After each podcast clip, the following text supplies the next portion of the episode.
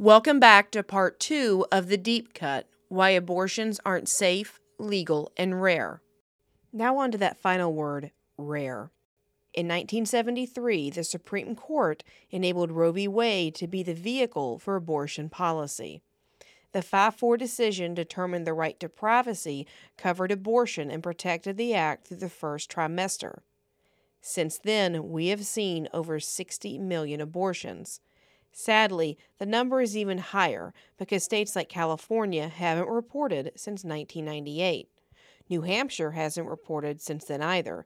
Maryland, Oklahoma, Alaska, West Virginia, Louisiana, and Delaware have failed to report for at least one year. So who knows how big the tally really is? Furthermore, all this data provided is voluntary. In the year of Roe v. Wade, there were more than 615,000 abortions, or 196 per 1,000 live births, or 14 per 1,000 women. This ballooned until it hit its peak in 1990 for a total of 1.4 million abortions, meaning abortions accounted for 1 in 3 live births, occurring at a rate of 24 in 1,000 women. Abortions held at just over 1 million a year. From the 90s to now, would someone look at those numbers and say an abortion is rare? Well, that depends on what your definition of is is. An abortion is a rare occurrence if you define is as losing the population of three states. Under Clinton, we saw more than 8.8 million abortions, or the entire population of New Jersey. Under Bush, we saw more than 6.7 million abortions, or the entire population of South Carolina and under Obama, we saw just shy of 5 million abortions, or the entire population of Tennessee. Three states worth of potential people were lost as a result of this newfangled, safe, legal, and rare policy. So, did the narrative of the populace change? Not exactly.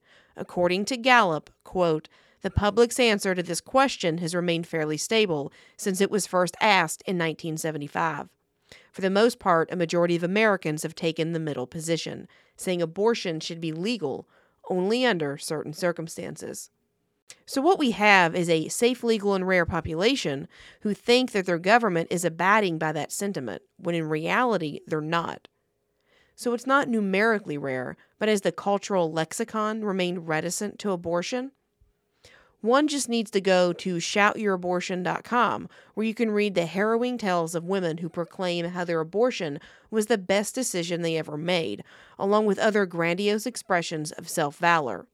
Repeat offenders fill the site too, with statements like, Preparing for my second abortion, you know they didn't get the memo about keeping it rare.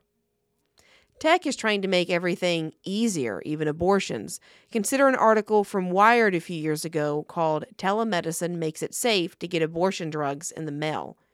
In an attempt to bob and weave out of state regulations and provide easier access, one could be just a swipe and a tap away from an abortion.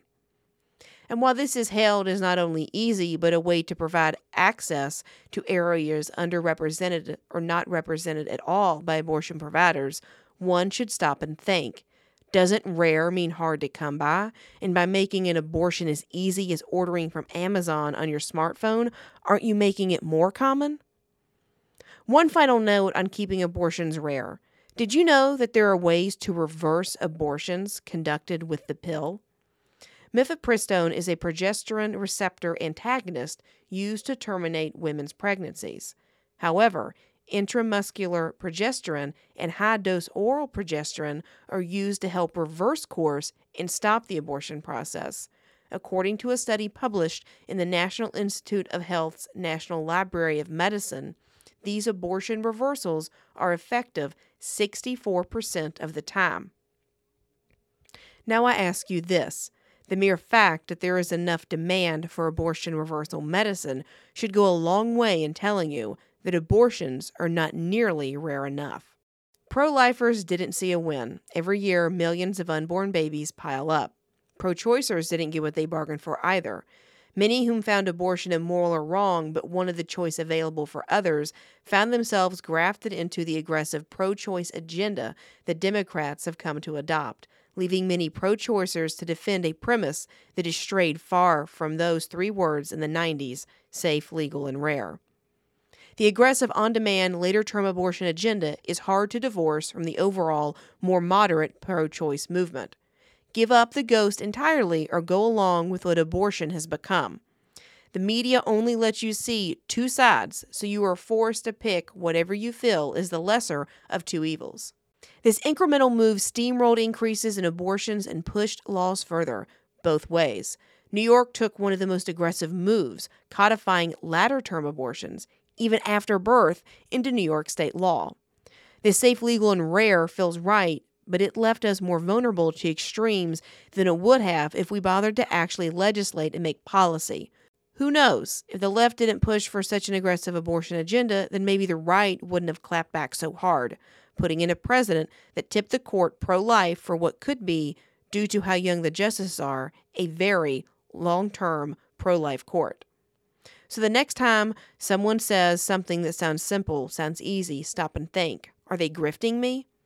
Even with the repeal of Roe with the new Supreme Court opinion, states will be able to decide the line at which abortion is acceptable. This will continue and continue and continue to provide the hypocritical notion that life begins and starts at different points depending on your zip code. If anything needs a national law, isn't it how we define life? Before I conclude, I want to leave you with a case study to help you figure this out for yourself. In 2019, a woman gave birth to a premature baby. He was a micro preemie, weighing just one pound. You have cans of soup in your cabinet that weigh more than that. Doctors said he only had a 50% chance of survival. After spending more than a 100 days in the NICU, little Fighting Finn, as he was called, was allowed to go home. His feet were so tiny that they were barely bigger than a penny. Think about it. If the mother didn't have an emergency, the baby would have stayed chillin' in her womb. In many states, Finn would have been allowed to be aborted. Even as Roe is largely overturned, it will only permit states that want to restrict abortion to do so. The looser abortion minded states will still be allowed to basically do as they please. If Finn lived in Mississippi, state law would have protected him. If he lived in California, the mother could have aborted him. We have come a long way since 1973 in Roe v. Wade. More technology, more imaging, more data, better medical advancements. We are able to see the stages of life more precise than ever before. Don't we owe it to babies everywhere to determine when they become a person? Ask yourself, when do you think Finn was alive, and when do you think he was just a fetus?